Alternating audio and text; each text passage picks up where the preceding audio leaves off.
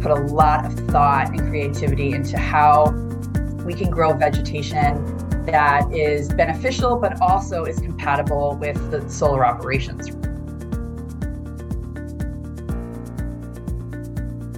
This is the Contractors Corner podcast series from Solar Power World. Hello, everyone, and welcome to another edition of the Contractors Corner podcast. This is Kelsey Misbrener, managing editor with Solar Power World. And it is kind of blowing my mind that it's already November. Although the year is winding down, the solar news is not. We had a big solar policy decision come down from the California Public Utilities Commission uh, recently, where they've unveiled their updated net metering 3.0 proposed decision. That decision did do away with the solar tax that was in the original version that solar advocates were not happy about and worked very hard to eliminate. However, organizations like the California Solar and Storage Association um, are still not happy with the new decision.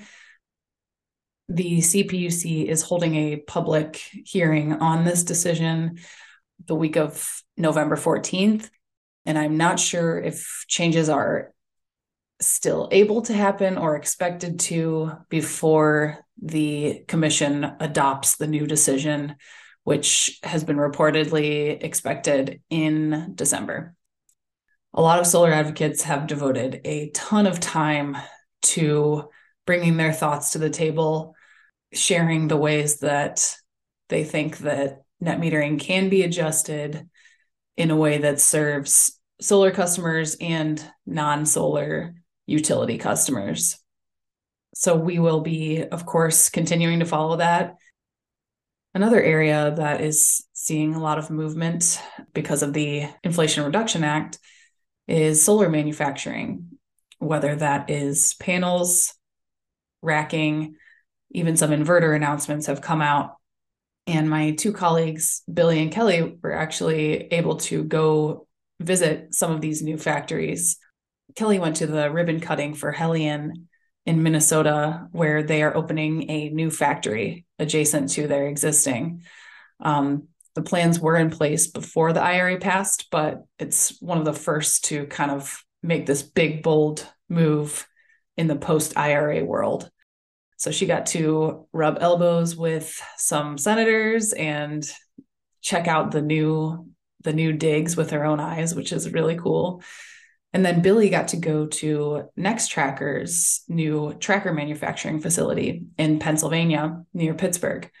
So he got to see the work that goes into making those structures too. So we will continue to cover and keep an eye out for all of the new manufacturing facilities that might come up as a result of the IRA. I know in my beat of inverters, it's kind of a wait and see game to see what the Treasury Department will actually constitute as domestically produced products. So uh, the Treasury is conducting roundtables and was accepting public input on the implementation of all the different provisions through the early November. So we will, of course, be anxiously awaiting more details to come down from the Treasury Department, too. All right, and moving right along, our guest this month, we have Alyssa Edwards from Lightsource BP. They are doing utility scale large projects. Um, Alyssa is in charge of environmental affairs. So she filled us in on all of the innovative ways Lightsource is trying to optimize solar projects to be as environmentally friendly as possible.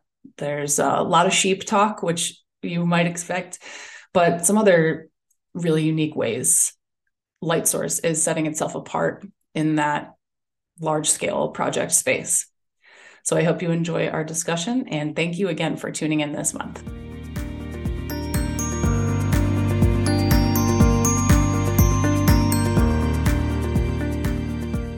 Hi, everyone. I'm Kelsey Misbrener, managing editor with Solar Power World magazine, and I'm here with Alyssa Edwards today. She is the VP of Environmental Affairs and Government Relations for Lightsource BP. So, mm-hmm. welcome to the show, Alyssa. Hi, Kelsey. Thanks so much. It's good to be here. So, tell me how you got into solar. You told me before the call that you started in 2020, but what happened to lead you there? Yeah. So, well, it's kind of been a journey. Um, you know, I've always um, been interested in the environment and climate. I think even before it was really vogue to do so. Um, and I've sort of, you know, set my whole education, you know, I'm 45 now. That was a long time ago, but I've really set my whole education around it. You know, my undergrad is in environmental science, my master's is in environmental economics. And you know, I, I always like followed Al Gore back in the day, and I just always saw this as such a just this huge crisis for humanity. Um, it's funny though because when I graduated from uh, grad school in 2005, I remember I have I have an uncle, and he came up to me and he said, "What are you going to do with that degree? That's like totally worthless." and it's just funny because thinking about like the trends and the thinking around 2005 to now has like has really changed. So so yeah, so I I really set my whole education around the environment and climate. Uh, when I got out of grad school, I joined Gamesa Energy, which is a, a wind developer and manufacturer of wind turbines in 2005. Worked there for about five or six years. I moved to EDF Renewables, where I led uh, environmental affairs there for about a decade, and uh, and then I joined Lightsource BP in uh, 2020, right before the pandemic. Okay, um, can you kind of give me the Cliffs notes on Lightsource BP and its relationship with oil and gas company BP? Yeah, yeah, sure. So, um, so Lightsource is uh, a privately held company. Uh, we're a 50-50 JV uh, with BP. Uh, we were formed in 2010 uh, in the UK. So we've been solar developers for for over a decade and we've really grown to uh, a global leadership position. Um, we have almost a thousand team members across 18 countries, which is pretty amazing. In December 17, this is sort of the evolution of it all. In December 17, BP acquired a 43% uh, ownership position in Lightsource. So that's really um, how how we became um, connected with them, and then we rebranded the company to be Lightsource BP. And then in uh, two years later, in December 2019, uh, we purchased, or BP purchased additional equity in Lightsource BP, and then it became a 50 50 joint venture partner in the business. So that's sort of the evolution of it. Since BP's first investment, you know, our activities, uh, Lightsource BP's activities have expanded. We were we used to be in five countries, now we're in 18 countries, uh, including the US in uh, 2021, uh, BP acquired nine gigawatts of solar projects from a company called um, 7X Energy. And we will be taking, we are taking those assets and we are developing them and we are putting them into construction and operation. So Lightsource has a really interesting history, but um, you know we've grown tremendously uh, over the past decade plus. So it's it's been you know really cool to be on that journey you wrote a series about the importance of environmental stewardship in solar development, especially utility scale solar development. Tell me why that's important to you and yeah. um, about some of Lightsource BP's efforts to be environmental stewards.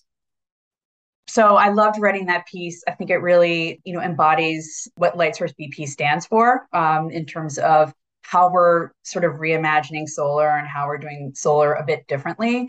I think it really aligns with our ethos. You know, when I joined Lightsource in 2020, you know, in the US, we were still pretty young, but we knew that we wanted to tell sort of a, a different story um, with solar, which is adding on benefits beyond, you know, clean, renewable energy.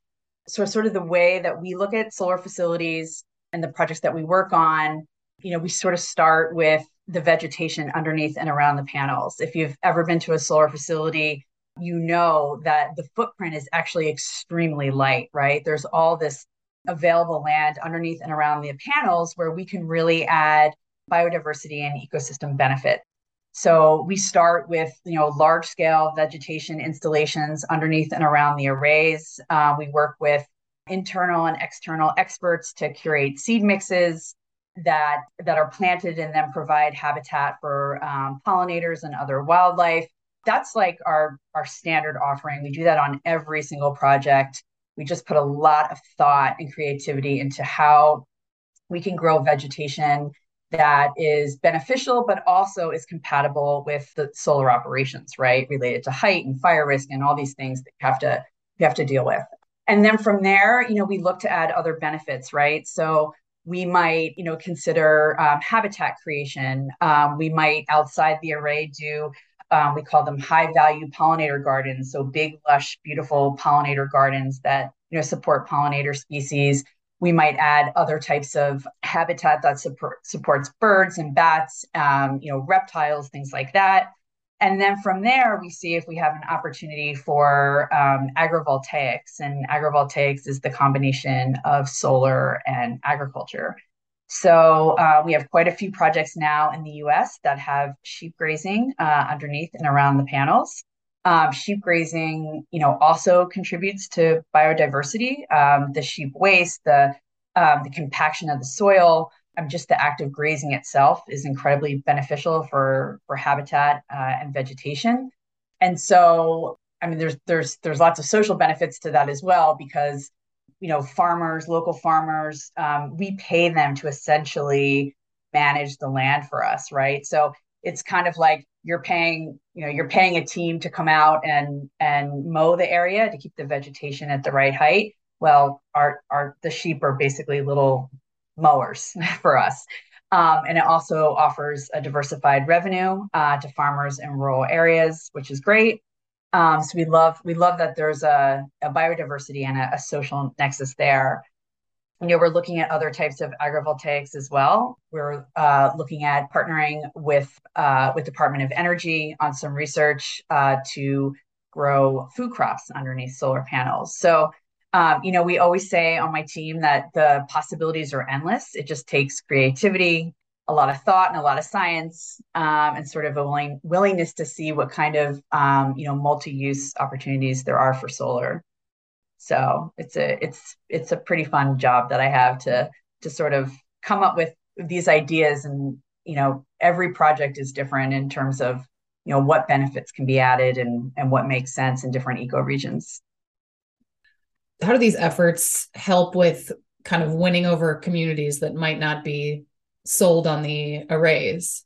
Yeah. So, you know, I, I had mentioned there's a a really nice um, social nexus, community nexus with integrated agriculture and solar. And you know, there's there's no question that um, in some areas where we work, there is you know increased social resistance. Um, but we do find that when we, you know, for, well, for all of our projects, we're partnering with the communities. But when we can extend stewardship and operation and care and maintenance of the solar facility with our landowners, with the community, you know, the, the support just um, just grows from there, right? Because it can offer, like I mentioned, a, di- a diversified revenue source. Um, you know, we have a project in Pennsylvania where a neighboring landowner and farmer, you know, he, he and his son bring over 500 sheep and help us, you know, graze the site in Franklin County, Pennsylvania. And, um, you know, it, it, the impact to this family's farm and the ability to, to keep their farm for, for generations to come and knowing that this, they have a place where their sheep can graze because land is a commodity, of course, and there's additional payment, you know, it's just been really beneficial for, you know, for farmers in Pennsylvania and other places where we're doing sheep grazing. Great. Tell me about your government relations part of your job. Are you doing lobbying at the state and federal level? Yep. So, so I really wear two hats at LightSource. I lead uh, environmental affairs, and then, as you mentioned, I also lead um, government relations. So there, you know, we're really um, sort of focusing on two areas of work. You know, one is to inform our teams and advise them on emerging um, regulatory and legislative issues. Um, and then the second is is advocacy, right? So we're doing a lot of advocacy as Lightsource BP, you know, at the state and federal level. You know, a great recent example is the Inflation Reduction Act. You know, we partner with um, the Solar Energy Industry Association, otherwise known as SEIA, and other trades to advance legislation that's that's you know beneficial for the for the industry. So you know, we're really active in that space, and then you know when it when it comes to state markets um, you know there's a lot happening across the landscape in the us with respect to solar and renewable energy in general. So we're very plugged into the um, state legislatures where we're working. Okay and does lightsource bp have projects in most states or are there certain regions you're concentrating on so we are in i think we're in 14 states right now and I wouldn't say we focus on certain regions. I mean, we're always looking for opportunities in, you know, every state in the US.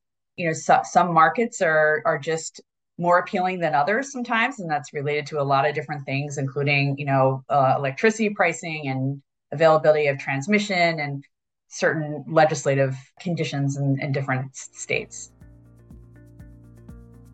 We'll be right back. Today's podcast is sponsored by American Wire Group American Wire Group is your single source supplier for wire, cable, and accessory solutions for the power transmission, distribution, substation, solar, wind, and energy storage markets. American Wire Group is empowering a better world. Go to buyawg.com for more. That's B U Y A W G.com. Today's podcast is also sponsored by Scanifly. Want to survey more sites per day? searching for better accuracy, there's nothing more frustrating than showing up on install day and the layout does not fit. Scanifly's survey and design platform solves these problems. Scanifly, the only drone based solar software, will help you survey three to five times more projects per day while getting perfectly accurate measurements and minimizing roof time. New to drones? Contact them on their website and take a free course to become a solar drone pilot today at scanifly.com backslash surveyor dash associate dash program. Now back to the show. What has been the most rewarding moment of your career so far in solar? Yeah, so um, I guess I sort of think of that. I think of that in two ways. One from a government relations perspective. I, I mean, there's no question that when the Inflation um, Reduction Act passed uh, in August, this past August, that was just really incredible moment i think for those of us in solar and all of renewable energy and really you know anyone who's been following uh, the us congress and um, our actions on or inactions on climate change you know it was it's the most progressive climate legislation ever passed um, in the us um, i'm not sure this opportunity is going to come around again. And when i think about you know the my wonderful colleagues um, at lightsource and outside of lightsource that worked tirelessly truly to get that passed um, it's it's pretty amazing. So that was that was a big moment i would say for me professionally and and also and also personally you know from an environmental affairs perspective you know i think what what's been so rewarding is to um, to get out to uh, solar sites where you know, we've engaged uh, with community members on agrivoltaics and sheep grazing and seeing how how that relationship just really, really works. And really just sort of from my perspective, knowing, you know, how how we've worked so hard to build site specific programming around sheep grazing and agrivoltaics and and really the first the first project I went to to see sheep grazing uh, in action at a Lightsource BP project was in Franklin County, Pennsylvania. We call it Nittany One. It's a um, a project that we did in partnership with Penn State University, and it's just such a gorgeous site. The, the mountains and the day I was there was a clear blue sky, and there's 500 sheep, you know, managing the land and stewarding the land. And um, I just thought this is this is really cool. This is sort of the future of of solar. I guess two things. That sounds very dreamy. I would have liked to see that too. Yeah. so tell me, we definitely talked about how all of the projects are pretty unique with your kind of dual use and stewardship lens, but can you point to one specific unique project that you'd like to highlight? Yeah, so so we do have a project uh, in Indiana. It's called Bellflower Solar. Um, it's in Rush County, Indiana, and we're doing some really, really interesting work there with uh, Department of Energy Solar Energy Technology Office, uh, and also in partnership with the University of Illinois Chicago. Um, and it's a research project, uh, multi-year research that is looking at the ecological and economic viability of different types of seed mixes underneath and around the arrays. So we are participating in this project right now. We have several test plots installed at Bellflower, which is it's a whole bunch of different seed mixes that were curated by both you know the DOE office plus external experts and it's really interesting over the next 2 years this team of researchers will be testing the um, activity around the amount of pollinator species that are attracted to these types of seed mixes. They will also be sort of testing uh, the viability of like very, very specific plants and how they perform or don't perform underneath panels, which is really, really valuable information for the industry. In our case, we're actually going to be sheep grazing on some of those different test plots to see how the vegetation reacts um, and if it does react differently to um, areas that are sheep grazed or not in terms of growth and productivity and things like that. And then they're doing a whole sort of economic piece on it, right? Like, you know, these are these are great ideas. Um, multi-use solar is just a really emerging space, and as an industry, we just we we're we're in need of more economic data, right? Um, and and understanding of you know how we can do sort of large scale installations um, in an efficient and economically viable way for our projects right? So um, they'll be doing a whole economic analysis as well. Um, lightsource is participating with a number of other renewable energy companies. And um, i just think the results are are going to be really impactful for the industry so so that's been super fun to work on this opportunity uh, for research at bellflower what would you say is preventing Lightsource from installing more projects? There's nothing really preventing us um, from installing more projects. You know, we've accelerated our pace of development to to really meet the climate challenge. I mean, I think I think that's just a, you know a necessity right now. You know, we're targeting 25 gigawatts globally by 2025. And you know, our top challenges, just like really the industry at large, is you know, transmission access, uh, and also uh, community understanding, uh, which includes education around solar. You know, at Lightsource, we formed uh, a community relations team, you know, to help to educate communities, but also to be really accepting of feedback from the communities where we work. So, um, you know, I wouldn't say, I mean, there, there's challenges, yes, but I wouldn't say there's anything preventing us, you know, from from helping uh, to mitigate the climate crisis and, and installing you know megawatts of solar in the U.S. Okay, that's interesting that you have a group specifically formed to help educate communities. What does that look like in practice? Yeah, I mean, I think it's I think it's about educating um, communities about solar installations. For example, you know, what do they look like? You know, how will they be maintained? do they make any noise um, you know are there are there any environmental risks um, you know what what happens with wildlife i mean all of those things you know stakeholders community stakeholders are really interested in all of those topics right and so we are there to make sure that communities and interested stakeholders have all of the information that they they need right because we are long-term members of the community but I would say that education really goes both ways, right? Because we need to learn from the community what's important to them. And and you know, often, you know, in this two-way street process, you know, we're learning, okay, maybe um, you know, we need setbacks from certain areas, or maybe you know certain communities want to see a certain type of um, landscaping plan or vegetation plan and things like that so you know we we are listening and and you know we're offering as much information as possible about the company and about the project because you know, we we will be part of the community for the long term. Um, and my last question what are some future product trends you're looking forward to?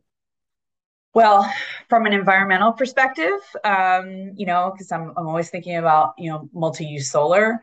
I think, you know, an aspect of agrivoltaics that is very much in the R&D phase is food crops. You know, the ability to grow clean, renewable energy and food in the same space to me is extremely exciting. I've learned over the years it sounds a lot easier than it is. um, when you are, you know, installing any vegetation, even food crops under and around the arrays, you know, they need to be compatible with the solar facility, and of course, they need to have everything required to grow. And obviously, there would be a lot of shading underneath the arrays. So, you know, I just think I just think food and and and clean energy nexus is really exciting. And as I mentioned, we're we're doing uh, a trial at one of our projects, and I think that is an area that needs uh, r&d and i think it's something that we're going to see a lot more of in the coming years as we try to sort of maximize you know the land right the benefits of the land and create working lands you know where where we're putting solar energy so i'm i'm really excited to see the trend with that and to see where it goes and you know lightsource you know is already playing a part in that and i and i expect us to in the in the years to come all right. Well, thank you so much, Alyssa, for your time. This has been a thank fun you, conversation. Kelsey. Yeah, thank you so much. This has been another edition of Contractors Corner. Join us each month as I talk to solar contractors across the country. Thanks for listening to the Solar Power World podcast. Visit us online at solarpowerworldonline.com for more great featured content and breaking solar news. See you back here next month.